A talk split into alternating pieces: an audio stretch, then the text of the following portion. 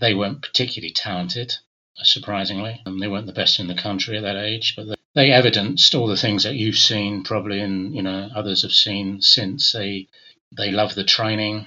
Alistair's a very very sharp, very bright individual. Understood the process of training. They wanted to train every day. They wanted to train more than once a day. They bounced back from the previous day's training relatively quickly and loved being outdoors doing it.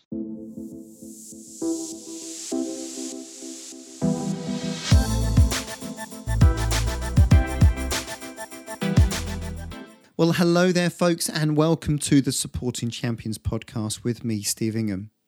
Now, coaching, in my opinion, is a noble profession. Now, when I say noble, I mean that it requires having or showing such fine personal qualities or high moral principles. Now, obviously, not all coaches are noble, but the essence of coaching, of supporting others to a higher personal achievement, but underpinned by supporting the growth of a person's mindset in order to do so, definitely is. Now, I've coached on and off throughout my career, only really probably about five or so years at the top end, and it requires utter dedication.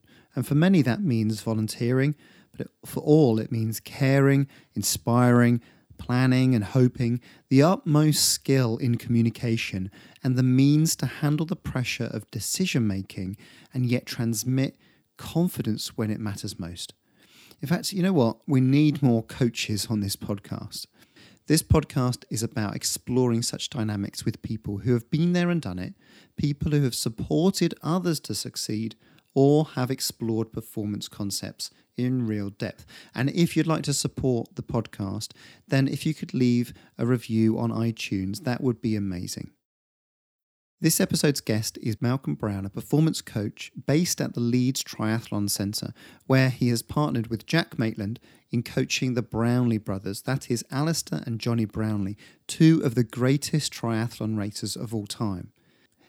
Malcolm was previously an endurance coach for UK Athletics, coaching athletes to international gold medals at Commonwealth, European, World, and Olympic level and Malcolm has journeyed through what would be considered one of the most traditional routes for a coach, being a PE teacher by trade, coaching in his spare time, almost always on a volunteer basis. And then, as the system in the UK developed, he began to coach professionally, for the first in athletics and then later in triathlon. In this interview, Malcolm reflects over the long arc of his career and draws on the lessons that have kept him so stable, so cogent, and wise. Malcolm tells it like it is about the state of coaching and how it's been underinvested in, how it lacks the recognition and prominence that it deserves, but ardently hopes for better and is active in creating that future for coaching. Now, Malcolm's supposed to be retired, but he's still extremely active in the coaching community, having established the Leeds Triathlon Centre and recently the Endurance Think Tank. We start the conversation with a recent health scare for Malcolm, which it sounds as though, ironically, many of his athletes coached him through.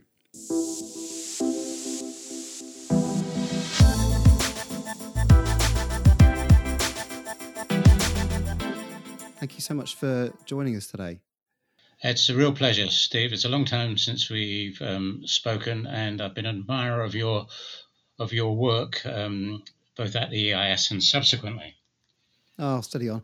Well, I'm I'm equally full of anticipation for our conversation, such as the depth of your experience and um, the your coaching career, your observations over the years, or maybe what's changed or what's persisted, and even now as we speak, you're onto new ventures. But um, before we do that, I'm I've just learned from our pre-recording conversation that that you've had some of your own shall we say, physical endeavors over the last couple of years. So, uh, Club La Santa, Lanzarote, and a heart attack. Tell me more. Yes, um, I, I retired um, from work and coaching in 2017. Um, I've done 42 years, so I didn't I didn't give up early. I kept crack, and um, uh, I thought, what am I going to do with myself? And I thought, oh, I'm going to exercise and read. Um, and I found myself um, out for a wee run in the woods and finding it very difficult. And I thought, well, that's understandable. I've neglected this for a while. But three months later, I was still finding it very difficult. Um, cut a long story short, I went to the doctor. They recommended I have stents. Uh, had stents. Uh, doctor said, You're fine now, off you go. So I booked a holiday with my wife at the great um, training camp in Lanzarote called Club La Santa. Um, and on day one, had a heart attack. 10 days later, flown home, pri- private plane, um, but horizontal with a drip. So I didn't enjoy it very much. And then a month later, I had a triple bypass. So that that was about 18, well, no, 14 months ago now. So, um, but I'm over that now. I've been discharged by the consultant um, who's given me loads of drugs. Um, and I said, All these drugs you give me make me run slower. Uh, and he said, Yes, they're meant to. they're meant to. um, but, they keep, but, they keep, me healthy. And so um, I'm swimming, going to the gym, and reading, uh, not running as much nowadays, but um, enjoying life. And, get, and doing a bit of mentoring as well with some coaches here in Leeds, um, which I really enjoy. Okay, so so were you out on a run, or were you were you by the pool? Uh, how did this happen? No, no, uh, no it was. Um, uh, I'd felt a bit groggy a couple of days before we came away, and I'd been to the GP and said, you know, I'm feeling a bit groggy, and they said, well, you've had stents. What do you expect, basically? Um, and I was uh, uh there's there's a three kilometer walk around a lake at Club La Santa, and I was walking into the wind and uphill, and I suddenly thought, I actually can't do this. I can't get to the end. Um, I was breathless, tight chest. Um, took it easy for the rest of the day, but during the night I had the, the heart attack. How were those next few days for you?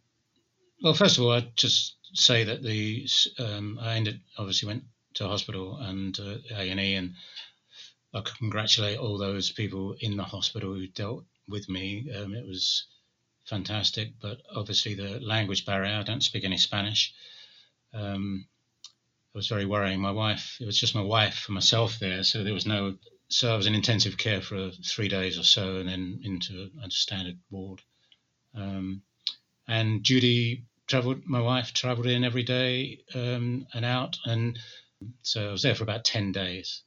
Um, and then eventually, and obviously, we were battling with the insurance company, my travel insurance, to get them to acknowledge that I was sufficiently unwell to fly me home, which they did. You, you, you sound very matter of fact about it all, Malcolm. I can imagine it was quite perturbing at the time. It was. Um, it was for everybody. I'm a bit fatalistic in some ways. You know, I think you do your best. You control what you can control, and then you have to you have to ride and be a bit resilient. Um, uh, obviously, my wife was fantastic in terms of support she gave me. I think the month I spent in the LGI waiting for the operation, the bypass, was interesting because everybody who came to visit me was about 25 years of age and looked as if they'd done about 100 hours training that week, which all the other all the other patients look. After about five days, one of the other patients said to me, "Have you got anything to do with sport?" So, so, so you had lots of people visiting you. What, what, did you do in hospital? How did you fill your time and mind? And uh, I'd imagine someone as resourceful as you didn't just sit there and and absorb it and just be cared for. I'd imagine you were still quite active, at least in the brain. What were you doing? Yeah, I was. I was. Um, I was given a sort of curfew by the consultant. I wasn't allowed off the ward at all.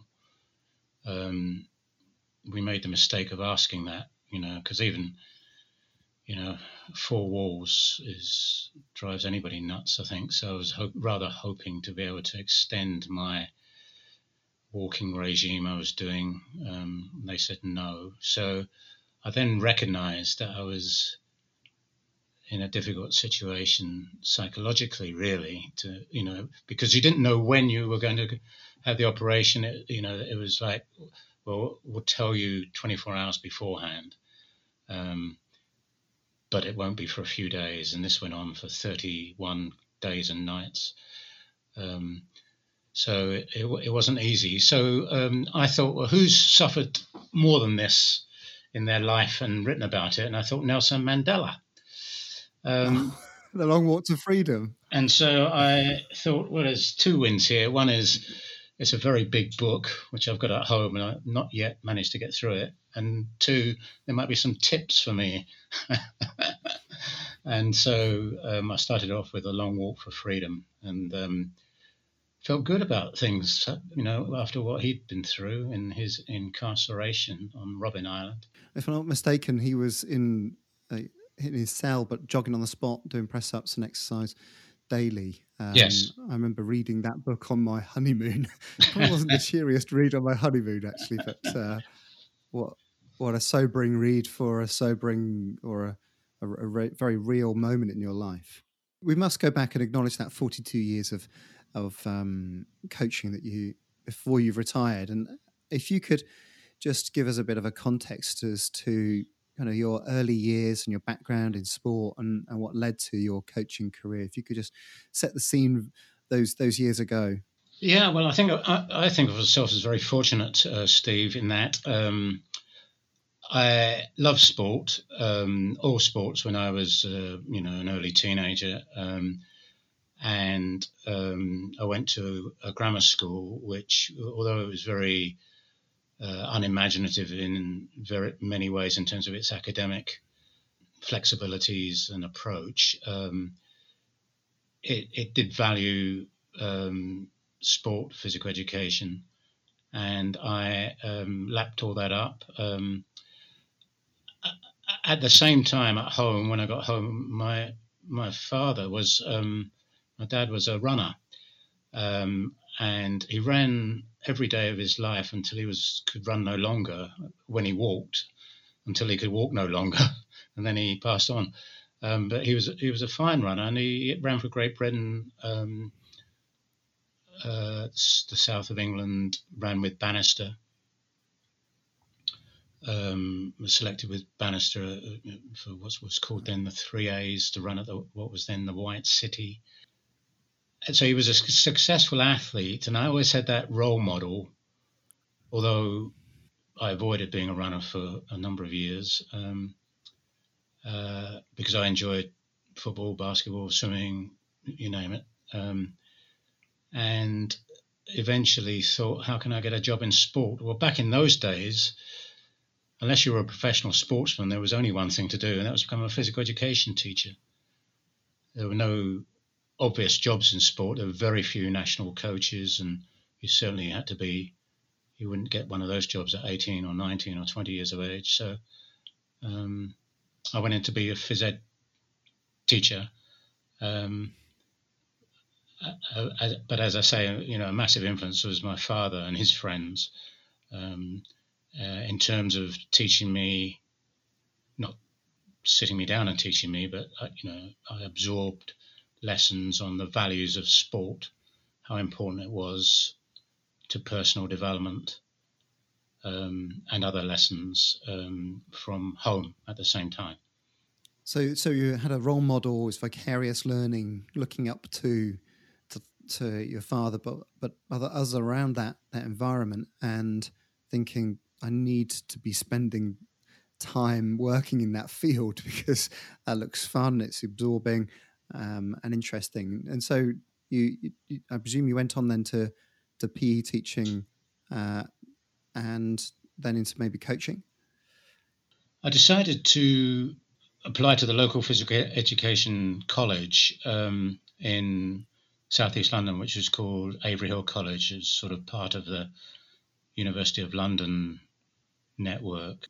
I had an offer for um, a university studying uh, English, I think it was, but I turned that down. Well, didn't go um, in order to go to Phys Ed College. And at Avery Hill, I was very, very fortunate because um, there were effectively 30 of us in the year 30 males, 30 females, and separated in those days, the males from the females. And um, I had two fantastic tutors. Um,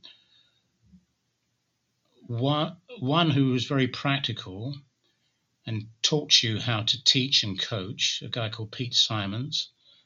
Um, so he was outstanding practical teacher stroke coach um, and encouraged me to take all the coaching awards I could in all the different sports, um, teaching and coaching awards, which I did alongside the four year degree program, as it turned out. And then on the other hand, every every so often the the door of the gym would burst open and in would come a man called Don Anthony, uh, who was the head of department, who had just got back from an IOC meeting, usually somewhere in somewhere exotic like Athens or Monaco, and he would say, "I was talking to um, Philip Noel Baker the other day uh, about the values of international sport, you know, and uh, he would." He gave us the perspective of the international dimension of sport, and Pete gave us what to do on a cold Thursday with 30 kids on a damp playing field in southeast London. Uh, it was a great combination. I love that. So that you had you had the practical, deep, skillful, tacit knowledge from Peter Simons, but you also had the broad, big picture perspective of of what's out there in the big bad world from Don Anthony. There, it sounds like you had a the, the head down, head up perspectives, both in in two characters. That's exactly it, and I think it was a fantastic combination uh, um, for me personally because um, I was interested in both. You know, it wasn't as if I, I uh, and they showed me the importance of both as well. You know, even if I hadn't been interested in both, I was always interested in exercise physiology, biomechanics, um, but I was also interested in how how societies organize themselves, how sport is organized. Uh, why some societies value it more than others, why some are more successful in terms of generating participation levels or or, being successful at the Olympic Games, um, and so on and so forth. And back in the sort of 70s, that was um, that was an unusual. Well, I don't know whether that happened in all in all colleges. It pro- probably did, but these two characters, you know, I'm 71 now, and I was 18, 19 at the time, so they still loom large in my imagination as uh, great influences, and I'm grateful to them. You had an interest in athletics, basketball, football. Did you specialize? What was your what was your route in there? Did you, you start to um, go and focus down on one particular sport, or did you continue to to keep that variety? I kept that going till I was 16, 17, that variety. Um, but I, da- I dabbled in, um, in in middle distance running at that age as well, and I had a limited amount of ability, but enough to win local school races. And uh, I think about the age of 18, I, I, I, decided I wanted to explore any potential I had in being a, a middle distance runner. So um, when I went to college, um, whilst I took part in obviously in all the practical sessions on all the different sports, um, I would also be running and endeavouring to to pursue my athletics. And uh, but I wasn't uh, I wasn't very successful in the sense of uh, um, every six months or nine months I'd find myself injured, having three months off, trying to get back again. I learned a lot about how to avoid injuries uh, too late, by and large. Um, sports medicine was in its if it existed, it it wasn't easily available in those days, um, unless you were an international athlete, and I wasn't. Having picked up a lot of, as I say, coaching awards in other sports from the age of about 21, 20, 21 to 28, 29, I trained hard in the gym every day, sorry, running every day, in the gym two or three times a week, and tried to do my, my best. Um, but unsuccessfully, really, in terms of successfully in some ways, I think, because I I had insights that you get from being a performer, um, as opposed to standing on the sidelines looking at it, a spectator. Yeah. So how how formative were those ups and downs? Repetitive injury, continuing to to pick up niggles and have to go again, um, learning as you go or, or troubleshooting. I, am often curious about uh, this idea of of athletes transitioning into being a coach and bringing that vast experience of what it takes to compete in the in the top arenas. But uh, often, sometimes when uh, athletes have been really successful, achieved at the top end, they don't necessarily convert to uh, to being a coach. Whether that's the skill of being able to nurture somebody, explain that what they're looking for them, but equally handling some of the ups and downs that they might not have experienced as an athlete. Yeah, I think that's uh, absolutely right. The you know developing a a form of intelligence around the process of training. Uh, what are the priorities and, in, in endurance sport? Uh, it's absolutely essential that you limit injury days, um, the number of sessions missed through injury. Um, and I mean, a, a, practical example of that, Steve, is in 2012, February 2012, leading into the London Olympics in July, August. Uh, I was coaching Alistair, been coaching him for a number of years. He, um, Alistair Brownlee, he tore his Achilles tendon. Um, this was a major issue. You know, he'd won every, he'd won every race the previous year. He was a world champion, the reigning world champion. He's 22 years of age, plastered all over the London billboards. You know, I tore my Achilles tendon um, in nine, when I was 25 years of age. And although absolutely not saying there was anything like the sort of issues around my Achilles as it was his Achilles, um, I knew a lot about Achilles tendons. I knew how they operated, you know, uh, in terms of what, why they were there, what they did, uh, how long they took to repair, what sort of, you know, and I could have both reassure um, Alistair and have intelligent conversations with physiotherapists about how we were going to get out of that particular hole um, because of the knowledge of having been a performer with a similar problem 30 years earlier. so you had a you had a uh, Alistair had a, a, coach that was deeply empathetic as well as um, but but then really it's one thing having an injury as an athlete and then going on to coaching but it's also you've had an injury and you've got curious about why and how and the mechanisms and and studied that as an idea not only for your own return to, to fitness but that you've used that later in your career. Yeah, and I, I do. I mean, I'm not one of those people who says that if you haven't done a sport, you can't really uh, know it. Um, but there is a form of knowledge. Um, there's a guy called Gilbert Ryle, philosopher, talked about it really, um, which is comes from participating and performing the sport just as a dancer, you know, if, if we talk about dancers, I'm sure they will talk about forms of knowledge from endeavoring to perform, which if you haven't done, if you haven't done, it is much more difficult, I think, to find the words and to find the understandings. It's not impossible, but it is much more difficult. So in triathlon, for instance, I've never although I was a bit of a swimmer when I was young, I've never um, taken on the swim coaching of the boys, uh, the Brownlees, or anybody else, because I was never a competitive swimmer.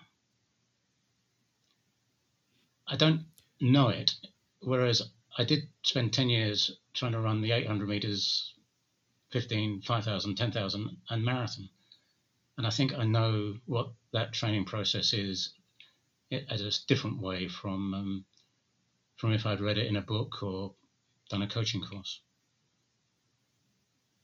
And how much does your coaching practice differ then if you're on your specialist topic in a mastermind style, um, in middle distance running, for example, or if it is a if you're if you're mentoring or guiding other coaches or working in sports that are not, do you still maintain that that open, almost curious, almost naivety to your questioning that can really add value when you don't necessarily know the sport, but you're forced to take that tack versus when you have that specific knowledge. Sometimes you're already thinking, oh, I know the answer to this one without doing the due diligence of asking the questions.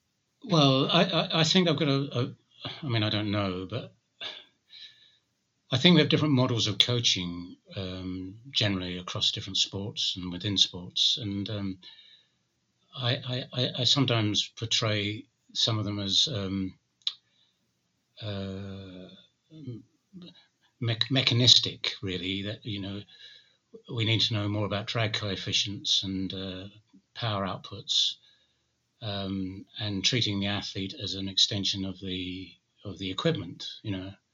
Mm. Um, if only we can get the athlete to behave like the bike, then um, then we'll be fine. Whereas um, another conception of coaching is that yes, we need to know about drag coefficients and power outputs, but actually there's a vast difference between one athlete and another, and um, when an athlete comes to you and says, or maybe not even says it, when they walk into the coaching environment and you look at them and you know that it's not right, that they're knackered, but they don't want to say that because they don't want not to do the session.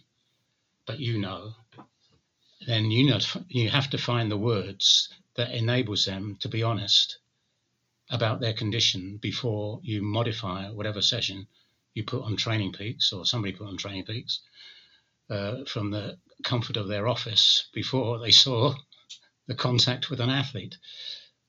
So um, yeah, so I think I'm, I'm I'm agreeing with you that finding the right words, and I know you do some great work in this area with support staff.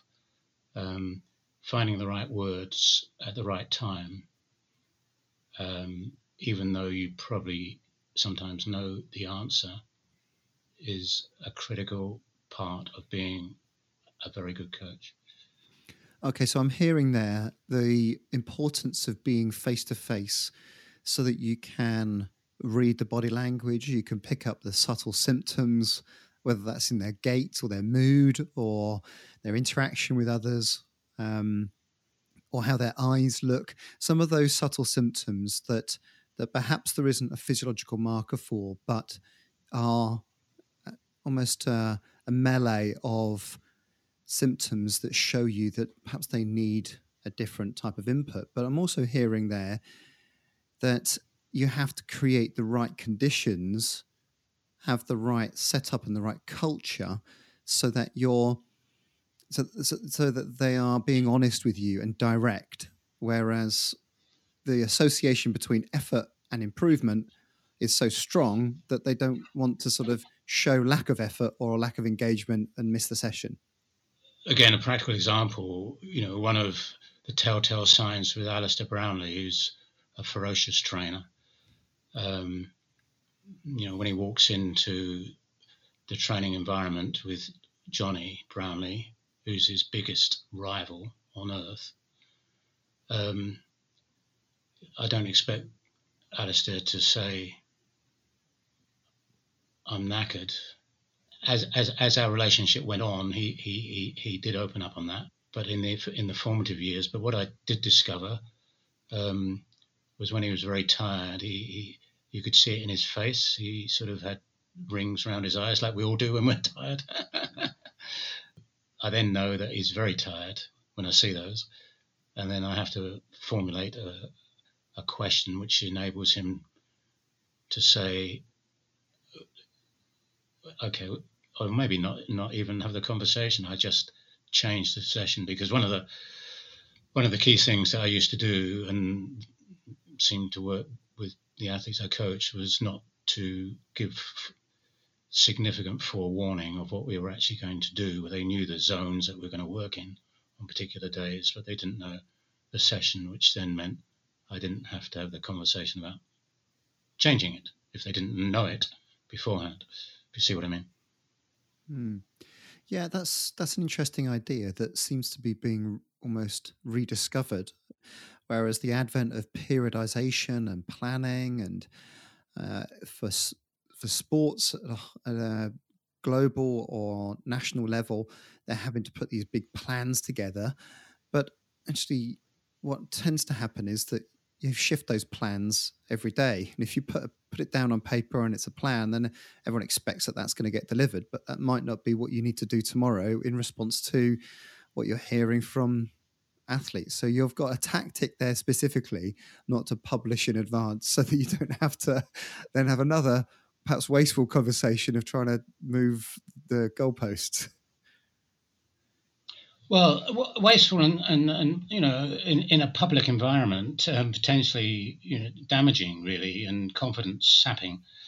Um, uh, and uh, yes, it's one of the one of the sort of uh, mild tensions I, I might have with um, uh, might have had on times with you know the sort of British triathlon um, where understandably they were wanting, well, you know, what are you doing with our, our athletes? Um, and I'm very happy to tell them what I'm aiming to do with the athletes. Um, but there's absolutely no point in me saying, I mean, and bearing in mind that we're in we're in the north of England here, uh, in Leeds, uh, and the weather this morning will be very different from the weather, tonight. We can't even plan two or three hours ahead uh, with any massive accuracy in terms of training sessions. The majority of the sessions that the boys and the girls in triathlon do are outside, they're not indoors. Uh, it's not a sort of hermetically sealed uh, velodrome or swimming pool that we're dealing with, um, let alone hermetically sealed individual athletes. Um, so yes, planning is critical. You know, incremental progression, where we're going, uh, training zones, VO2 max, lactate threshold, polarized training, all the rest of it is critical. Um, but more critical is the ability to vary it in the light of circumstance. Hmm. So let's. Um, I'm keen to ask you about your current work and uh, specifically around triathlon and the Brownlees. But let's just, you know, can I just fill in the gap there in terms of your route into coaching and then how that how that changed or developed you over the years? Having graduated um, from Avery Hill, Stroke University of London, um, then got a couple of teaching jobs, one after the other. Uh, always trying to be an athlete. And then in one of the gaps, injury gaps, um, I started advising some of the kids at school, you know, want to be runners, athletes. Um, and that took the coaching awards, became a senior coach by the age of 30. Um, what was called then a senior coach, um, level four coaching, I would suggest. Um, and then I, I, thought in those days that once you became a level four coach, uh, the federation would send you loads of athletes who wanted to be coached, and there was deafening silence. Nobody, nobody wanted to be coached. So I carried on working with the kids at school, and um, then worked in universities. Went to Queen's, um, Ulster, Edinburgh, Leeds, um, and always coached whoever turned up at the track, really, which was nine out of ten of them were students, as you'd imagine.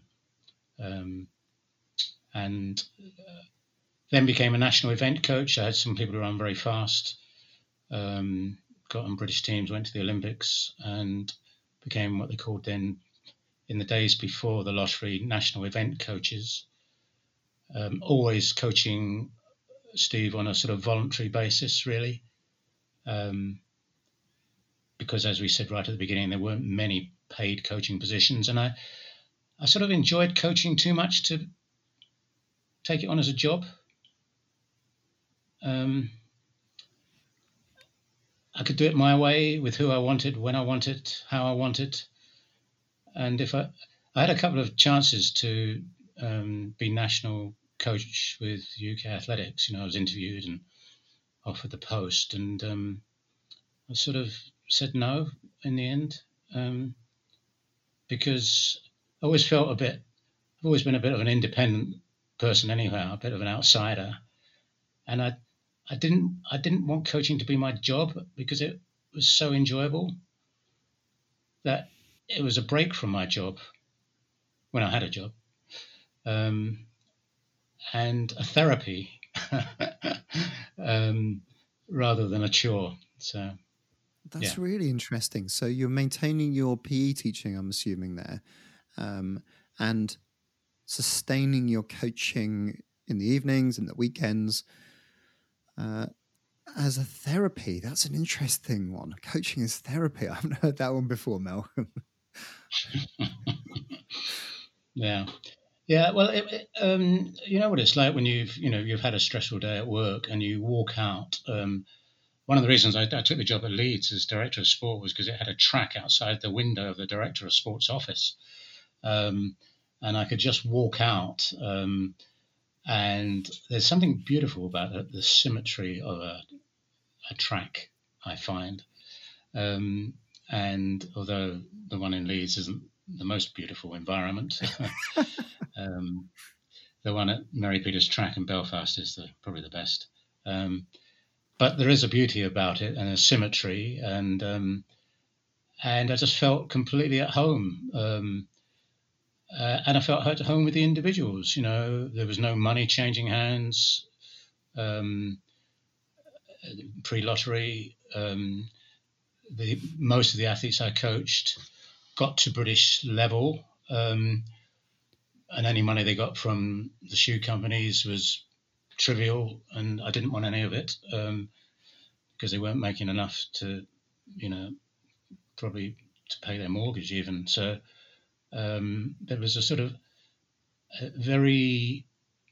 They knew I was doing it because I wanted them to be more successful athletes. They thought that. Uh, I like the fact they trusted me and turned up. Um, and actually, I was trying to make them better people, but um, I never let them know that. So that's interesting that then that so you didn't necessarily take the money or the pound from the people or the federations. Um, I'm curious to know from your side if you can look back and understand whether the, your decision making, because you had that freedom and that independence, was any different from perhaps those or maybe in your career or others that you might have observed where their decision making is altered by the contract that they're holding and being paid to do? I don't think there's any doubt about that. Um, and of course, later, subsequently, jumping forward, you know, in 2009, um, British Triathlon very kindly entrusted me with looking after the Brownlees for the next, you know, six, seven, eight years and paid me. Um, um, but I'd had 30 years of not being paid, and I was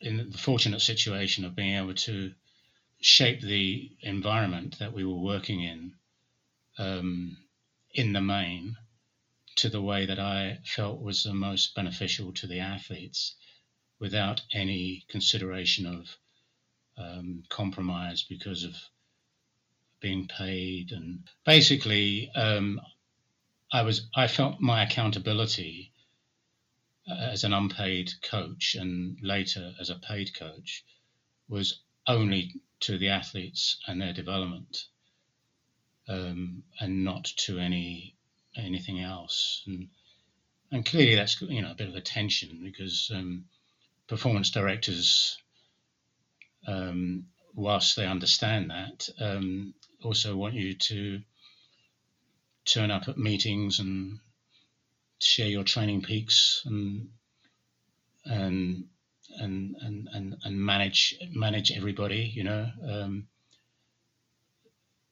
and relate to everybody. I understand all that. Um, but also, as I said earlier, I enjoyed my independence and autonomy as a coach.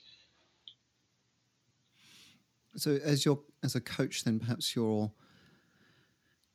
you're showing some you're shielding the athlete a little bit from perhaps the governance of the sport, uh, the what's in the best interest of the whole, a system, maybe a centralized program, um, but ultimately those those things might not necessarily contribute to the success of that particular athlete. And what I'm hearing there is is I've been entrusted to try and convert this super talented performer and performers into an international standard winner. Uh, and so I'm going to do everything I can to create that environment, set the program, set the culture up for that project.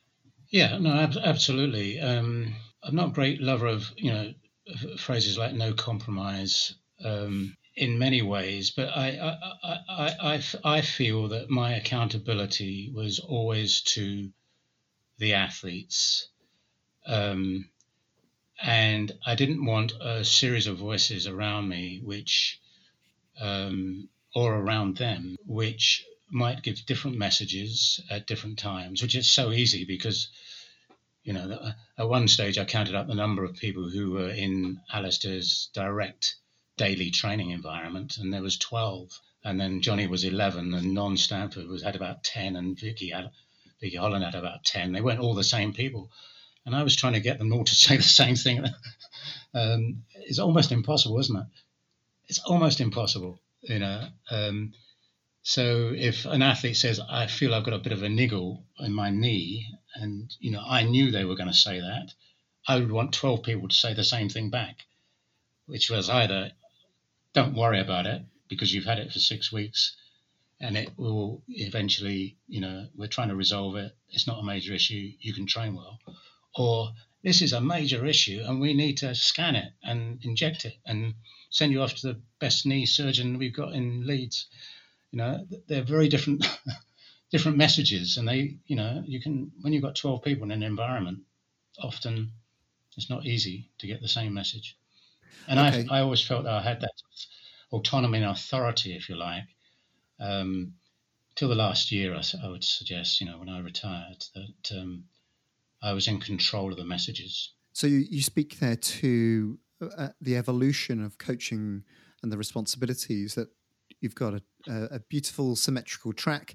You've got a stopwatch and you've got your athletes. Maybe you've got some plane tickets to, to the Olympics. It was a, a simplicity to, to that. And what comes with the advent of maybe the sophistication of the science and the support teams are a changing and evolving responsibility for the coach to be a manager or a leader to to cajole the team to to provide consistent voices to to channel your the inputs so that you've got clean decision making. And that's some, certainly when I took coaching responsibilities on the Beijing Olympics having already supported athletes for over a decade as a as a scientist when I took on that mantle of coaching there was a switch where I just wanted people to be quiet, stop, stop throwing ideas and voices because uh, my presence and my my focus is around the decision making for that athlete at that given moment in time. Yeah, no, no, I think that's a, a critical issue. Really, is um, it's completely understandable that you know practitioners who have been employed and asked to support um, want to make a major contribution or an appropriate contribution uh, to the development of athletes, and that's obviously what they're there for.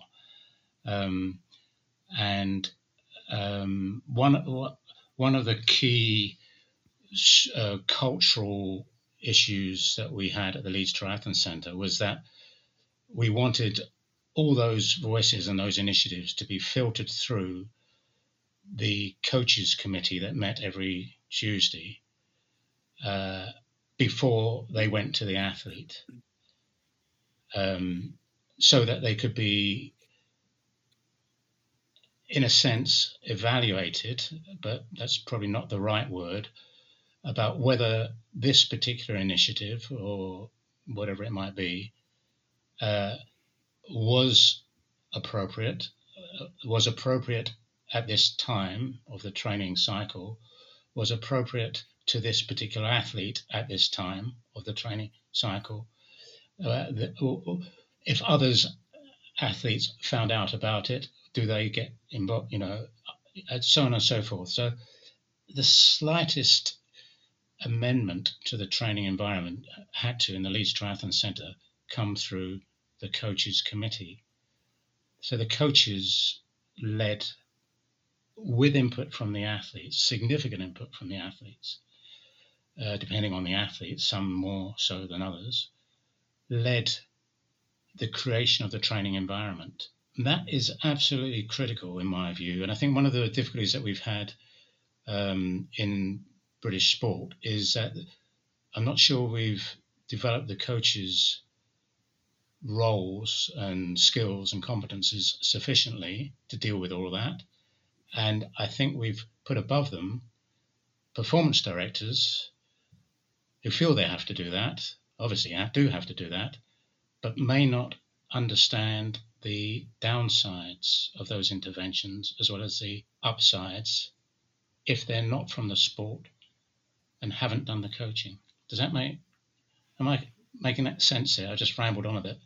No, not at all. I, I think that that speaks to an interesting tension, and, and I've certainly, I certainly look at my time in the institute system and at the Olympic Association, or certainly back in the late nineties when I first was integrated into that system at the BOA, that actually coaching development was was at the fore um, it was a big priority for national governing bodies. The BOA delivered a number of coach development initiatives.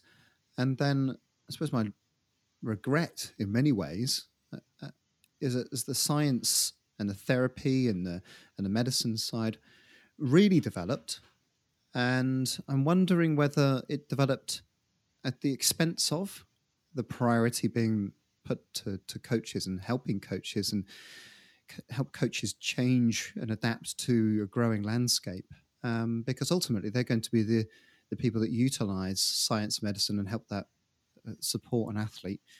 Um, uh, but what you're there talking about is is some of the growing tensions for a coach, but equally whether a performance director with the the knowledge and the empathy and the, the skill set and the understanding of what a coach has to go through every day um, whilst also trying to administer a sport in the right direction.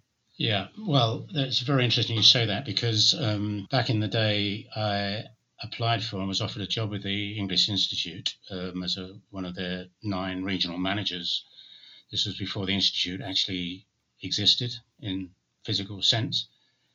And um, I was interviewed by Steve Cram, chair, and Wilma Shakespeare, incoming chief executive officer. And I said I felt that the they said they said what what's your vision of the English Institute? And um, so I told them, and one of my questions to them was where is coaching going to be in the English Institute? And Wilma Shakespeare, who, as you know, stayed for three or four years um, as the first chief executive, said we haven't got coaching in it yet, but we will have.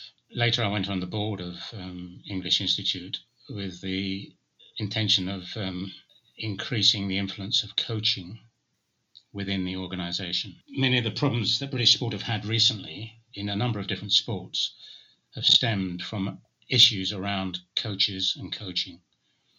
Um, and I'm not surprised because I don't think we have invested sufficiently across all the organizations in the continuous professional development of our coaches. What would you like to see, Malcolm? I'd like to see that coaching should require a level of study and practice uh, and then commitment to professional development, which is significantly greater than my understanding at the moment. I uh, recently, I don't know if you were aware, um, Steve, I was asked um, nine months ago to conduct a review of um, uh, performance coaching and support in British athletics, UKA. And in, I finished that, uh, interviewed 30 to 40 coaches and finished that in uh, October. Um, and obviously I know the coaches in triathlon very well um, over the last 10, 15 years. Um, and in both cases, at different levels and in different ways, at different sports, um, I'm not sure that the support for those coaches in those two sports um, has been successful. In fact, I know it hasn't. um, and as you know, every so often, every six months, there's a a cultural review of a particular sport because a coach has said something, done something, been accused of something inappropriate. Um, it doesn't surprise me. Uh, we haven't invested in coaching and coaches. And this is part of your thinking about developing uh, these recent initiatives, the Global Coaching House, Endurance Think Tank, etc. Is that is that part of your your hope and your plan that there's a legacy?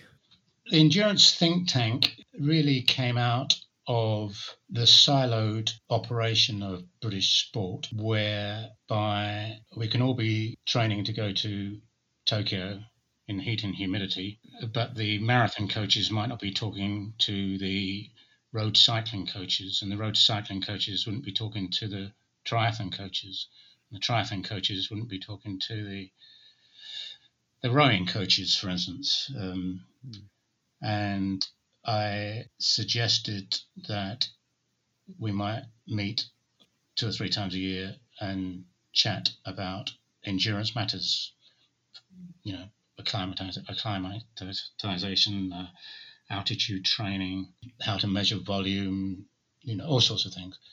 And I'm delighted to say that for the last two to three years, that a group, a cross sport group, has, has been meeting to discuss those matters called the Endurance Think Tank, chaired by Jörg from British Triathlon, who's a coach, performance coach developer. Sounds sounds like a brilliant idea in the sense that you you get the badge or you get the t-shirt and you go off and you work with various different sports and you're committed to that and then obviously there's there's time out to to develop maybe a practice in other areas but equally to cross fertilize and to make the system more efficient. To there's some learning over here. Can we learn it or can we adapt it and, and shape it over here rather than you having to reinvent the wheel each time? Yeah, I think, um, and also what coaches tend to want, I think, you know, and I, this was confirmed in the last six months when I interviewed so many performance coaches in British athletics. They they want forums where they meet other coaches. Hmm.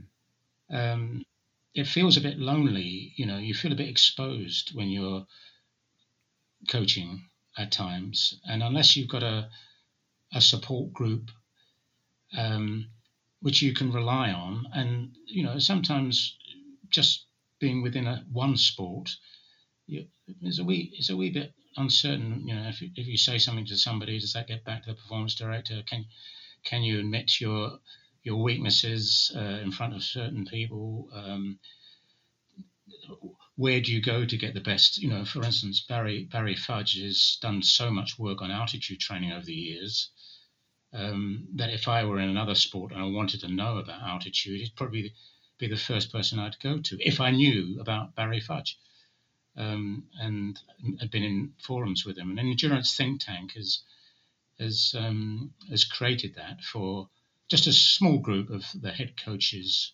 in a small group of endurance sports. But that that cross fertilization should be a key asset of the British sports system because we have a number of professionalized sports who, and we've got, we're a small island. We can get together, and we wouldn't necessarily have to rely on this technology that you're mm. relying on to do it. Yeah. Interesting. So, Malcolm, can I can I take you back then to 2009 and when you were first charged by British Triathlon to to look after the Brownlee brothers, Alastair and Jonny, and um, what were your uh, what were your initial impressions? What were your initial observations, and and how did the the relationship strike up? Thinking again, three years ahead of that, you're going to be faced with not only the London Games, but also London Games with an Achilles eventually. Uh, but what were your initial impressions of working with this raw talent Well, I, I, was very fortunate in that I'd started with them when they were 16 and 14, respectively. Their dad had brought them to that um, that symmetrical running track one evening. Uh, I thought it was totally coincidental that it turned up when I was there and there was nobody else around. So we, but apparently it was planned by him um, to come and have a chat with me and um, asked if I could help, and I could. I just, as director of sport, had appointed a couple of years earlier uh, Jack Maitland, so it was about 2005, I think, um, as the director of triathlon in the university um, on a 50% contract. The other 50% was with British Triathlon. Um, so he had a full time job. Um, uh, his job was to look after the talent in the north of England for British Triathlon, which he did. They weren't particularly talented, surprisingly. Um, they weren't the best in the country at that age, but they they evidenced all the things that you've seen probably and you know others have seen since they they love the training uh, they Alastair's a very, very sharp, very bright individual, understood the process of training. They wanted to train every day. They wanted to train more than once a day. They bounced back from the previous day's training relatively quickly and loved being outdoors doing it. I was fortunate, Steve, in that I'd I'd done a, a wee bit of work and had it published in uh, athletics journals 10 years earlier on the transition from junior to senior in endurance. And because what at that time, what, what had happened is that Britain had produced a number of outstanding junior athletes who hadn't gone on to senior, great senior success. Um, and I did a study of them, uh, looking into their training as best I could find, um, and found that there were certain things that they did that were excellent and certain things they omitted, which really put a ceiling over their f- potential development as seniors. What, what, sort of things, Malcolm? Well, what what they did, they did large volumes. It was a time when a guy called Arthur Lydiard's philosophy was, mm. you know, um, strong, quite rightly. Um, so these were 18 year olds who were running 80, 90, 100 miles a week. Um, but what they weren't doing was working on their weaknesses, which was their speed, their agility, their gym work. They were running and they were running fast and they were breaking, in some cases, the world junior records, you know, European junior records, winning European titles. But none of them went on and won a European senior title. One did out of about seven or eight.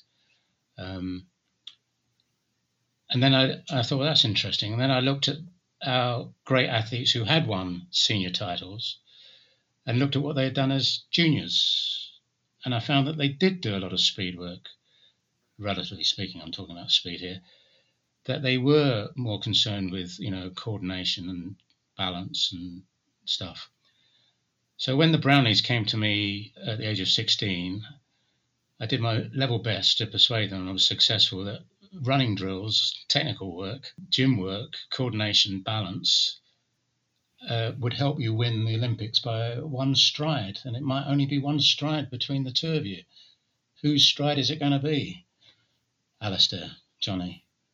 And um, I think they reluctantly agreed to do stuff that wasn't, um, as far as they're concerned, endurance. And um, but it did give me mean that I had the confidence to know that the direction we were going in was the right direction, as much as you can never know that, Steve. You know, you can never really know that until until the results come in. Um, and I think they were fortunate to meet me when I had that information, and I was fortunate to meet them because they are exceptional young people.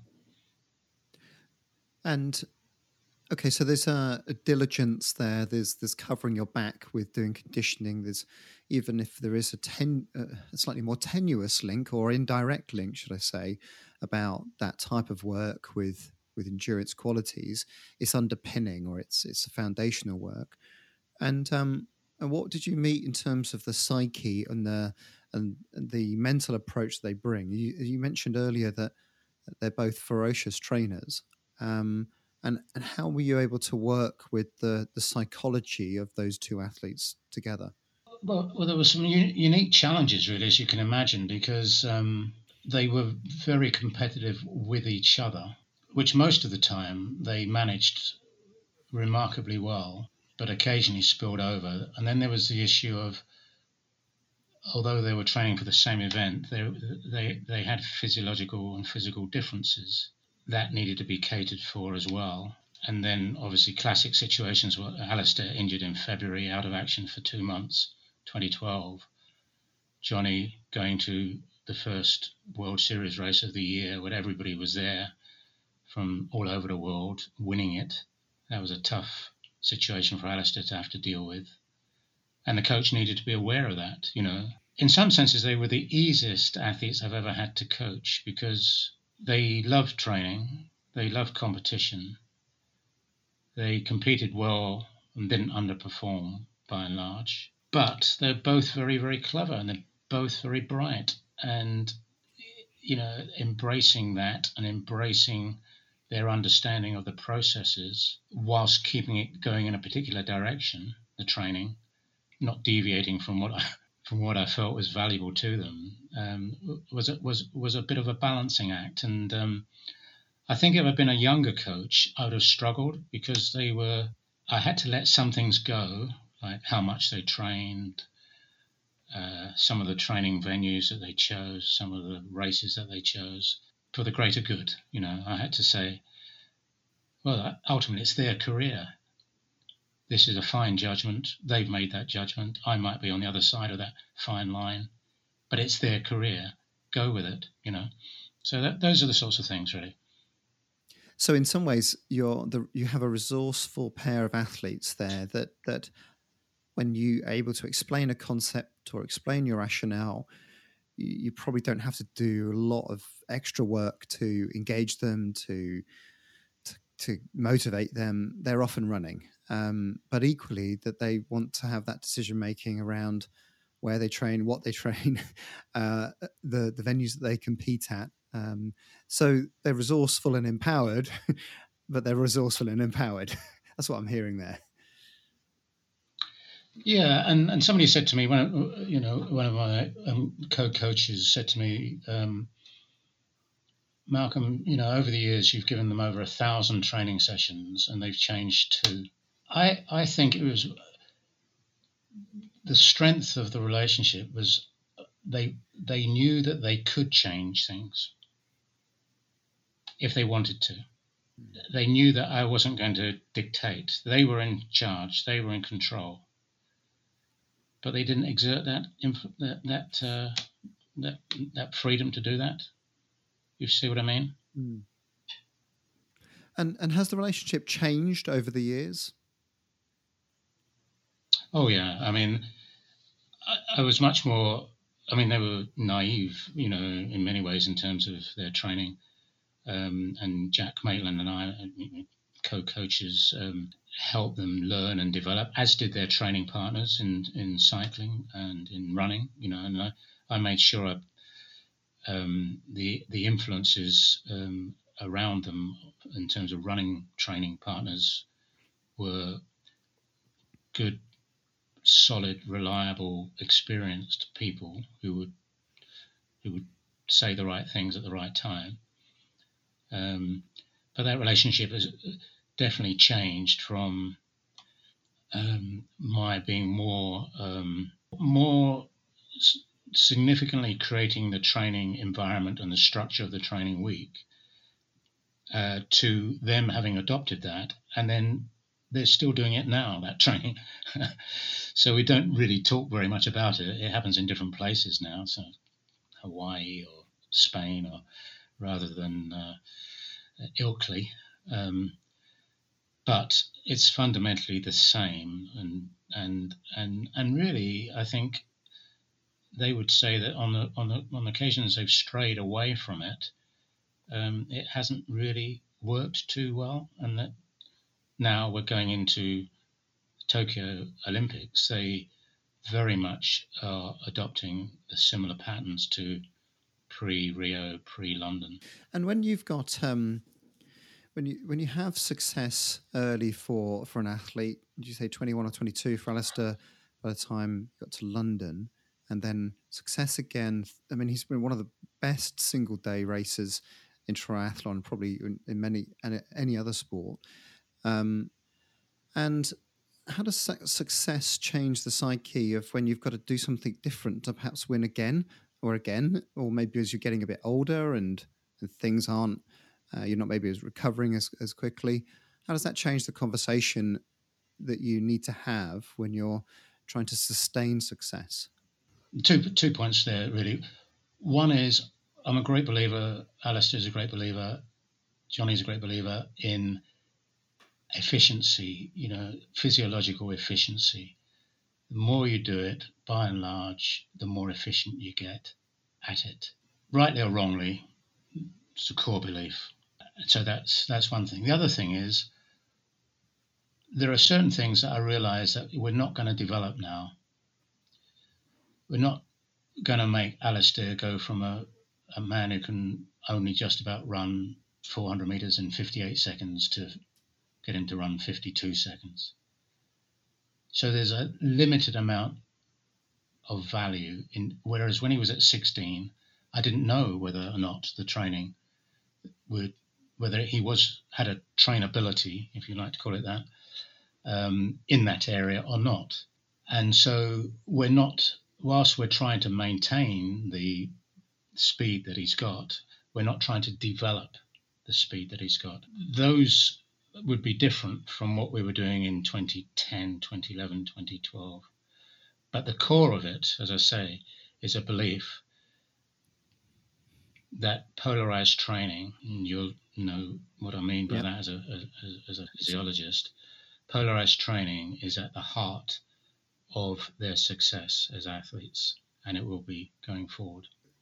So, still some challenges to to be had, but but thinking of, of sustaining performance there. But um, I just wanted to ask you to zoom out for a moment, and and I know a number of coaches listen to the podcast, and um, I, I wonder if you had a, a nugget of wisdom that stood you in good stead that you'd you'd want to pass on uh, you you create these forums like an endurance think tank. But if if people are tuning in and listening to to your experience, what what nugget of wisdom have you got for for aspiring coaches or coaches in the middle of their career that you might be able to uh, hand over? I took a long time to work out what I was doing, really.